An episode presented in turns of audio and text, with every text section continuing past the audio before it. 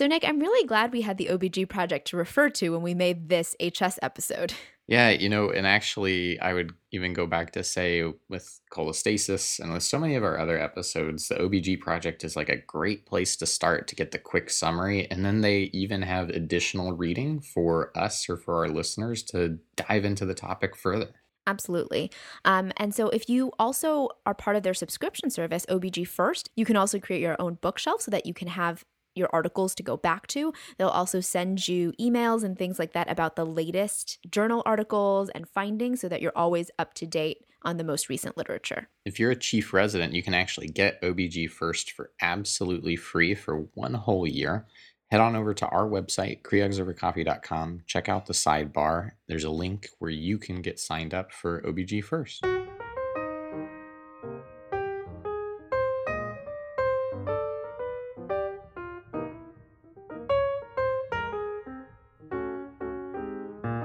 All right, guys, welcome back. This is Faye. This is Nick. And this is Creogs Over, Over coffee. Coffee. So, today we have with us two very special guests to talk to us about a very important topic placenta accreta spectrum. So, first up, we have Dr. Scott Shainker, who's a maternal fetal medicine specialist in the Department of Obstetrics and Gynecology at Beth Israel Deaconess Medical Center in Boston. He's an assistant professor of obstetrics, gynecology, and reproductive biology at Harvard Medical School as well. He's a co founder and director of the New England Center for Placental Disorders, which is an international referral center for patients with placenta accreta spectrum. And Dr. Shainker recently co chaired the SMFM Placenta Accreta Spectrum Ultrasound Task Force and was the lead author on the recent SMFM Placenta Accreta Spectrum Ultrasound Guidelines. So, welcome, Dr. Shainker. Thank you so much for having me. Also with us, we have Dr. Brett Einerson, who is an assistant professor and maternal fetal medicine physician in the Department of Obstetrics and Gynecology at the University of Utah in Salt Lake City. He is the director of the Utah Placenta Accreta Program, one of the busiest accreta referral centers in the country. And 2020 and 2021, he was the director of the SMFM Placenta Accreta Scientific Forum. He currently serves as one of the founding members of the board of the Pan American Society for Placenta Accreta Spectrum, also known as PAS squared, which is a multi center, multinational accreta research and education organization. So, welcome, Dr. Einerson. It's good to be here. All right, so to set the stage, we're just going to define a couple of learning objectives for our listeners today. Um, first, we'll define exactly what is the placenta accreta spectrum. Next, we're going to learn how to diagnose placenta accreta spectrum, and we'll talk about if we can just do that with imaging, how accurate that is, etc. Um, and then finally, we'll talk about the management of placenta accreta spectrum with respect to timing and delivery and modes of surgery. And hopefully, we'll get a little bit into Dr. Shainker's and Dr. Einerson's particular expertise in this subject and have a little bit more fun, even than our usual podcasts. So, Dr. Einerson, why don't we start with you? What exactly is placenta accreta? That is a great question. Placenta accreta spectrum is a group of disorders that are all characterized by placentas that are abnormally attached and really tenaciously adherent to the uterus. Normally, the placenta and uterus are attached at a layer called the decidua, but in placenta accreta spectrum, that layer is absent. We think that uterine scarring, usually from C sections, is the cause of that absent decidua. Other features of placenta accreta spectrum, other than the adherence of the placenta, include that there's destruction and dehiscence of the uterus by an ever growing placenta, and then you get this insidious transformation of the pelvic vessels into what I like to call a superhighway of hypervascularity. The abnormal attachment and adherence of the placenta to the uterus causes major problems at the time of delivery. So instead of a clean separation of the placenta from the uterus after the delivery of the baby, the placenta is invested deeply in the uterine wall. And when you try to remove it or rip it off, which I don't recommend, there's massive bleeding. We take away anything from the podcast today, we'll not rip off the placenta. I, I also think it's important to, to note the words that Dr. Einerson used there. He didn't use the word invasive. And, and so although we describe the placenta as invading into the wall, it's truly a misnomer. I mean, it doesn't, it's not cancer, right? It doesn't have an abnormal biology that we're aware of. It doesn't have an abnormal cell cycle. And its ability to cross normal basement membranes is because of exactly what Brett said, is because of we think the dehiscence, right? And that supports the what I would say used to be theory, or now is probably pretty much accepted as fact that cesarean scar pregnancies are the early precursors to placenta accreta spectrum. And as the pregnancy implants into cesarean scar niche, that's the earliest evidence that we see, and Brett and I see it pretty regularly, of um, that scar starting to dehisce. And as you, if a patient were to continue that pregnancy, you will see that that uh, scar get thinner and thinner, and the placenta just bulge through um, and beyond the myometrium. Yeah, Dr. Shainker, that brings us, I think, really well into our next question, which is, you know, during SMFM, there was certainly some debate and discussion about appropriate terminology, um, because I, I think I've heard quite a few ways of talking about um, placenta accretas. I've heard like just abnormal placentation, I've heard PAS, I've heard increta, percreta, accreta, all of these things, and some other terminology as well. What really is favored and what should we be using to describe this abnormality? And then also, you know, talk to us a little bit about surgical versus like pathological diagnosis. Yeah, it's a great question. So, um, you know, in my relatively short time dealing with this over the last maybe eight, nine years, I've seen that transformation, you know, where people described accreta as morbidly adherent placenta, they described it abnormally invasive placenta, abnormal placentation. I would say that now globally it's accepted um, to refer to these as placenta accreta spectrum. It's just as just as Dr. Einerson pointed out, it is a spectrum, and it starts that early off in the first trimester and can and, and, and, and beyond. And I describe that to patients. And I, describe it that uh, that there's a kind of continuum of this disease, and there's a, a, relatively shallow yet deep adherence, and there's a much more severe corollary to that. The terminology accreta, increta, percreta, which still kind of is showered in the textbooks, although I suspect will be in the next few editions, probably be gone, um, is really falling out of favor um, because there weren't generally agreed upon terms or definitions for those. We've all seen these kind of illustrations of accreta kind of attaching to the myometrium, increta.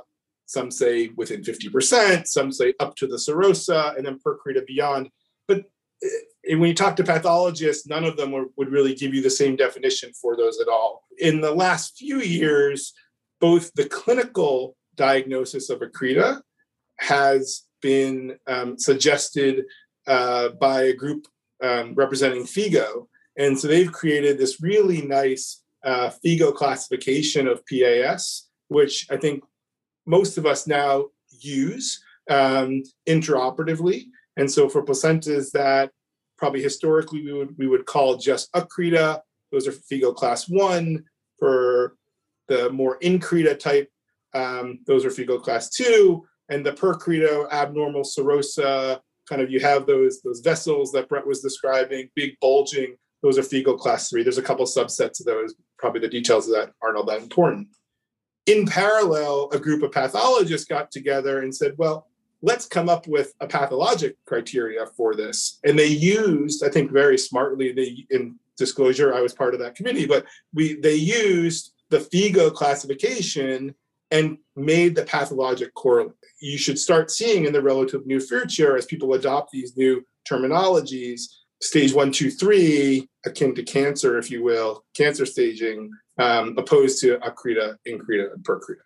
I know we talked a little bit so far about sort of the debate that also is there with dehiscence versus placental invasion, but it's kind of funny to hear you talk about again, like you know, staging like a cancer and then this hypervascularity. And then, you know, some of us have also certainly heard of or maybe even seen things that are like, you know, invasion or quote unquote invasion into the bladder or to surrounding structures.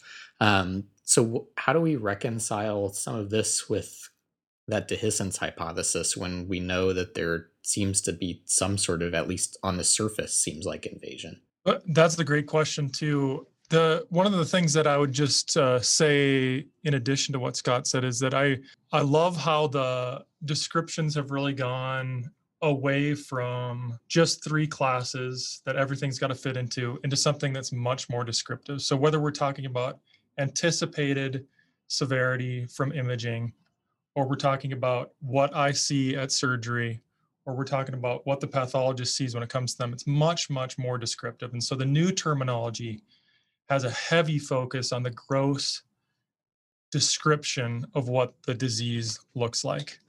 And it was really that gross description of what the disease looked like when I opened up patients that led to some of the work that we've done in trying to reframe what placenta accreta is as not a invasion disorder but a uterine dehiscence disorder. So for a long time just to give the listener a little bit of background i mean for a long time we focused on this placenta as being the key player in placenta accreta spectrum we imagine that it's an invading cancer penetrating deep into the uterus or even through into other organs and the argument or the framework around that is really that the trophoblast which is the earliest cell type of the placenta is really the problem but not all of us who have been looking at placenta accreta for a while now really see the disease that way. So, based on observations, based on descriptions that we get from operative report or histo- histopathology reports, based on our observations intraoperatively about what PAS looks like and how it behaves, those of us in the dehiscence camp, if you want to put it that way, have come to hypothesize that it's really a primarily a disorder of the uterus, not a disorder of an abnormal trophoblast.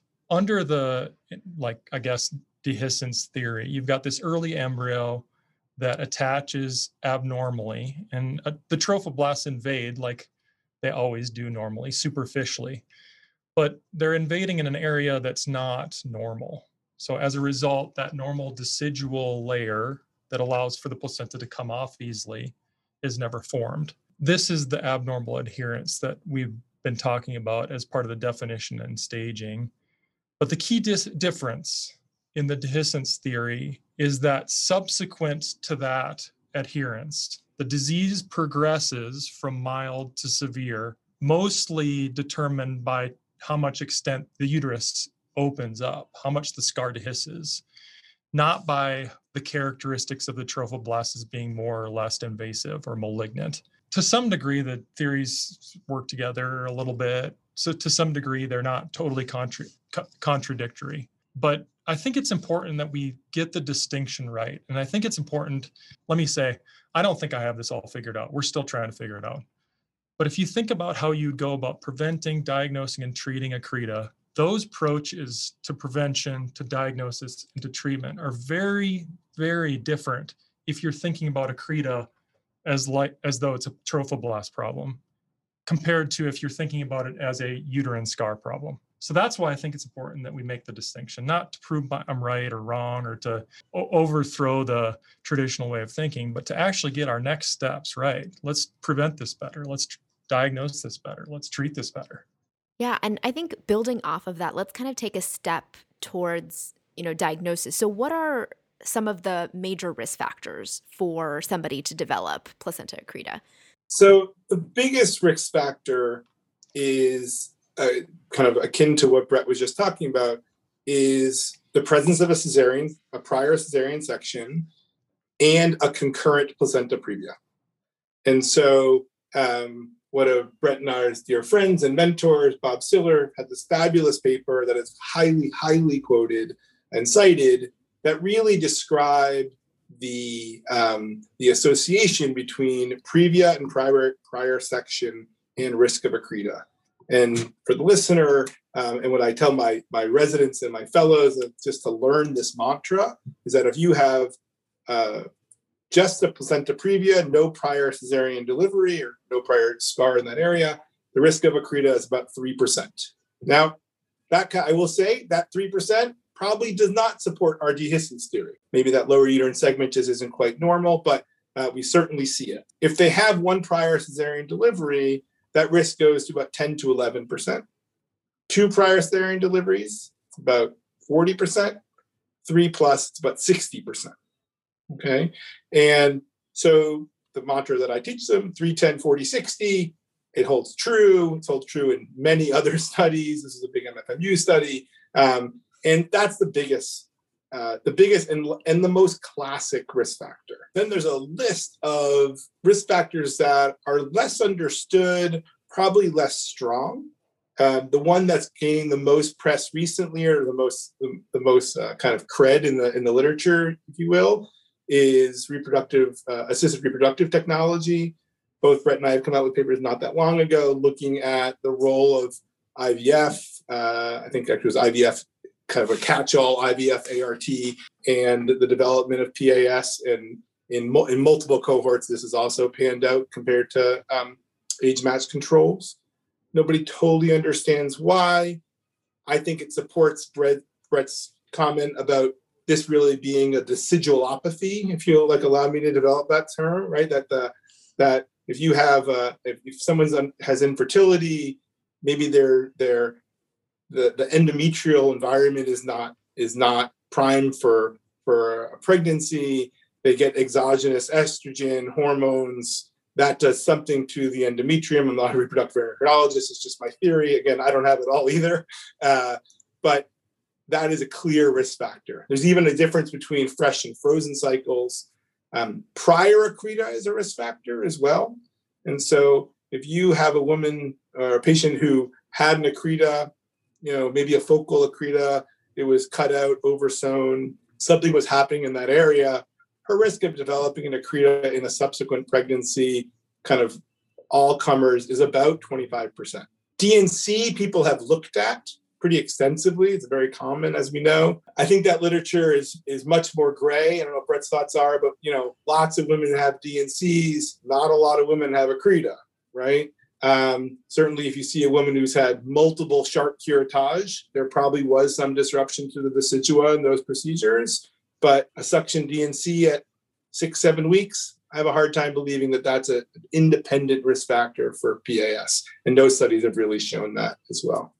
Brett, I don't know if you would add to that list or not. One of the things that's interesting about that is I've started using the concept of prior uterine surgery a lot more than individual procedures because I do think that there's the potential to have endometrial damage with any uterine procedure, whether it be a submucosal fibroid removal or a uterine septum takedown. And one of my biases here is that some of the effect of IVF is probably because women have had more procedures that could have an effect on their uterus. So it may not, it may be that they have a decidualopathy, which I like that term. I'll start using it now.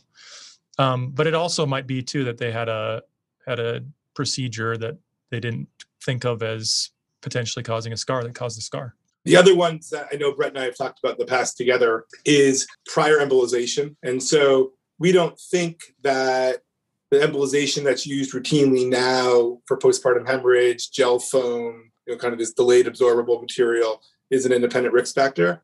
But you know, patients who have had, you know, whether coiling for AVMs or something like that, um, more permanent embolization, also ablation um, is on that list. And so hopefully we're not ablating uteruses that and performing endometrial ablation in women who have plan on having pregnancies in the future. But if you think about what that's doing, that's completely denuding the endometrium and now you've created this ultimate environment for kind of global accreta. Uh, I've certainly seen it. It's they're they're bad. They're they're difficult to diagnose actually because they're not the classic, you know, in the classic areas. And then the other one I've never seen this personally, but pelvic radiation is kind of on that classic list as well. I think it's important for learners to really, really focus. And you made this point, Scott, to really focus in on those first two. I mean, the combination of Previa and prior cesarean is so synergistic as a risk factor that it just literally floods out. The odds ratios are mad on this. Like Previa alone, odds ratio is like 30 to 50. And then you add a cesarean on there, we're talking about omega risk factors. So, you know, whether we figure out the twins are a risk factor, independent risk factor, or some part of IVF is, is a risk factor. What's important for people who are going to see patients in clinic is that if a person's got that potentially deadly combination of prior cesarean plus previa, that's that's where the warning bells are going off in your head. That needs to be in the back of your mind, right? And so, you know, kind of avoiding that unnecessary cesarean, I think for in our world, we that really hits home, right? We're seeing these women who are coming with after having their their, you know, quote unquote failed failed induction that maybe didn't quite meet criteria and now they come in with their second pregnancy with a big gnarly accreta and she says oh maybe i didn't even need that section to begin with this all kind of comes together when you think about how does the decision making for the uh, initial cesarean come into play and what are the downstream effects and when i you know my, my residents laugh at me but when i talk about a cesarean for failure to progress or failed induction, I bring up Accreta next pregnancy every single time, and they laugh. They're, they're like, "You're the only one that does this," but it, I think it's important. I think it's important. I mean, there's some, you know, I have some bias here, but those decisions are important. Yeah, I think that segues actually really well into what I wanted to touch about on next, which is you guys mentioned, you know, the the sort of central risk factors of previa plus prior cesarean. And in the age of ultrasound, you know, somebody gets their 18 week scan and you have that history and then the diagnosis of a previa, you're right, like your alarm bells are going up. I guess what is the role of imaging for antenatal diagnosis, particularly like given the various pre-test probability that you'd have based on uh, Dr. Silver's study that you guys cited? Um, how good are various modes of imaging? Is MRI worthwhile or part of your routine management? So, imaging for placenta accreta spectrum is excellent in research studies and actually pretty bad in the real world. Huh. And I don't mean to say that to, to be disparaging of non referral centers. I don't mean that in the least. But what do I mean by this? So, when you look at the published literature, ultrasound and MRI perform brilliantly with sensitivities near 90%, specificities greater than 94%. And both imaging modalities look like they do a great job in those research studies. But the statistic that continues to shock me, and it's been re- reproduced in a couple of different studies from a couple of different countries, is the finding that only 50% of patients who have accreta know about it before their delivery. And so, in other words, the real world sensitivity of imaging, because almost every pregnant woman in the United States is going to get an ultrasound, is nowhere near 85 to 95%. It's much, much lower than that. And we know that's true because we continue to see a rash of undiagnosed cases. So why, why the discordance? I, I, I think the biggest issues are, are first a lack of awareness of risk factors, which is why I really harp on raising your alarm bells whenever you get a combination of pri- prior cesarean plus previa. And then, two, I think it's on us as the researchers in this field to create less confusing and conflicting descriptions of how to make this diagnosis. There are 100 different signs in the literature between ultrasound and MRI. What is important to look for? It's overwhelming. This is why I think it's so important for us to do work like Scott has done to formalize those definitions for ultrasound findings. You mentioned at the top of the podcast his publication about the SMFM statement on ultrasound imaging. It's critically important that we get the terminology right. It's also critically important that we focus on, on those risk factors. But ultimately, and I tell my patients this, ultimately, I will not make the final diagnosis in a lot of my patients, if not most of my patients, until we open them up. You know, if a patient has four prior cesareans and a previa, I almost don't care what the ultrasound says. I am coming to that case prepared for accreta surgery. And if we're surprised by the lack of accreta when we get in, excellent. Relying on risk factors, standardizing definitions, these are critical, critical steps for us to turn that dial up on that 50% diagnosis rate. It's just critically important that we do it. What do you think, Scott? I completely agree. Um, I also want to highlight that this is an ultrasound diagnosis. That and and and I say that again. There's some bias here. I'm a sonologist. Like I don't read MRI, right? But I think when you when we put together that that task force, there were people who were international experts in placental MRI in the room, and they also said this is an ultrasound diagnosis. Um, and they said there there are there is a role for MR, probably posterior previas. You don't have an acoustic window with the bladder, the rectum's in the way, um, and so there are some some opportunity to utilize other modalities. Although I think Brett's shown us that those modal MRI uh, can can lead you astray and lead you astray in a way that you maybe uh, falsely reassuring patients that they don't have a Accreta.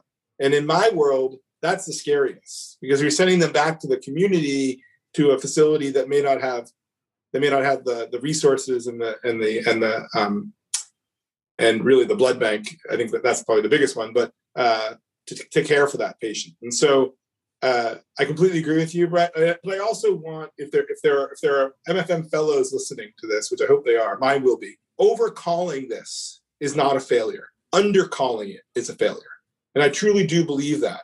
Because you know you can undercall you know short long bones, and that baby's probably going to deliver in the community, and that's okay. But if you undercall a big gnarly accreta, that's that's a that's potentially a bad outcome. You're you're, you're going to have some sheer numbers of being wrong.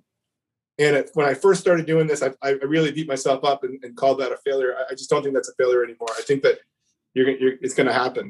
Um, and I tell patients that.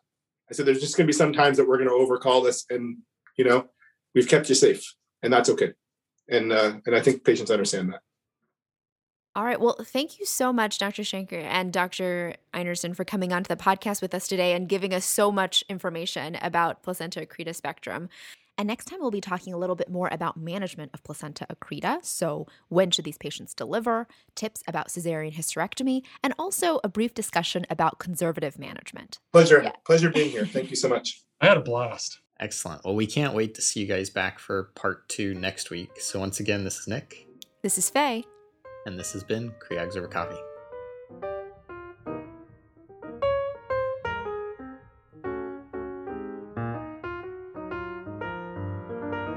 If you enjoy this episode, go ahead and go on to iTunes, Spotify, Google Podcasts, and give us a five star rating and review. Find us online on Twitter at Creogs Over One, on Facebook or Instagram at Creogs Over Coffee, or you can head on over to our Patreon, www.patreon.com slash Creogs Over Coffee. Support the show, we'll send you some swag. You can also find show notes for this show and every other show on our website, www.creogsovercoffee.com. If you have a question for us or for our guests today on the podcast, um, feel free to email us, creogsovercoffee at gmail.com.